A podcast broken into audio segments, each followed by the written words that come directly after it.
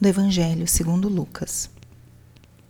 Naquele tempo disse Jesus aos seus discípulos: Quando vides Jerusalém cercada de exércitos, ficai sabendo que sua destruição está próxima. Então os que estiverem na Judéia devem fugir para as montanhas. Os que estiverem no meio da cidade devem afastar-se.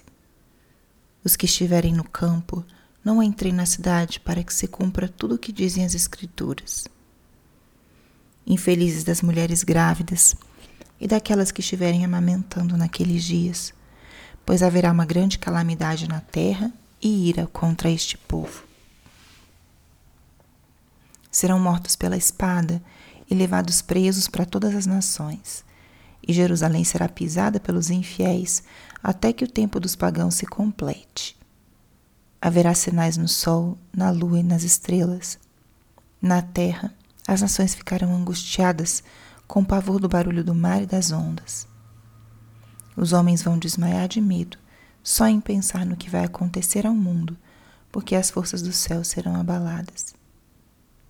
Então eles verão o Filho do Homem vindo numa nuvem com grande poder e glória. Quando essas coisas começarem a acontecer, levantai-vos e erguei a cabeça, porque a vossa libertação está próxima. Palavra da salvação. Espírito Santo, alma da minha alma, ilumina minha mente, abre meu coração com o teu amor, para que eu possa acolher a palavra de hoje e fazer dela vida na minha vida.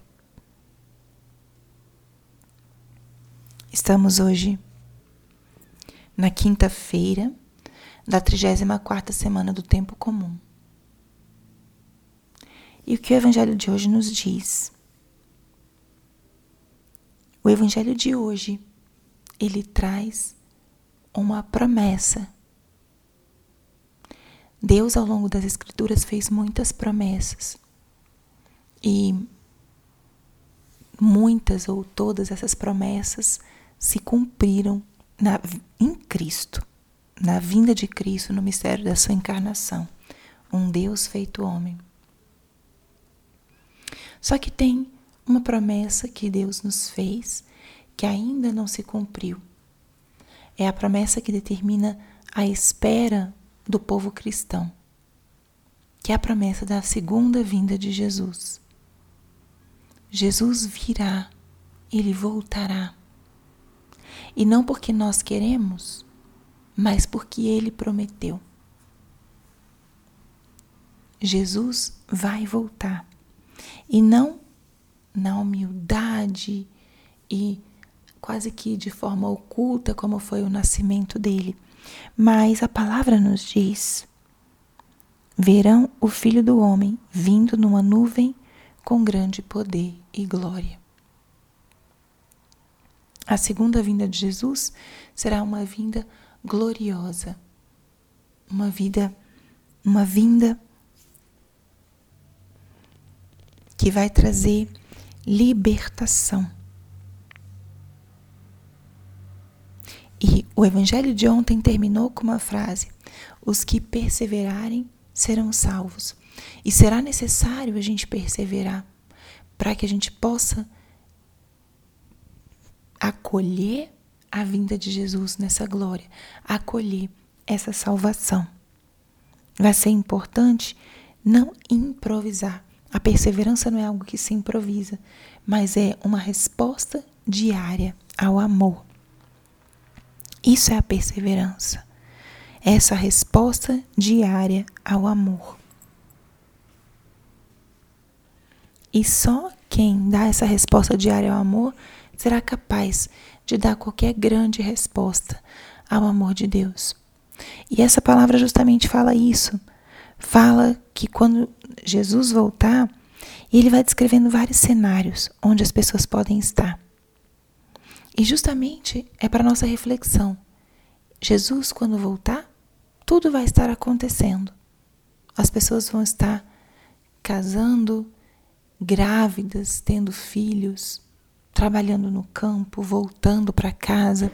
Ou seja, essa descrição significa que quando ele voltar, não haverá uma espera específica, mas estaremos fazendo as atividades mais cotidianas.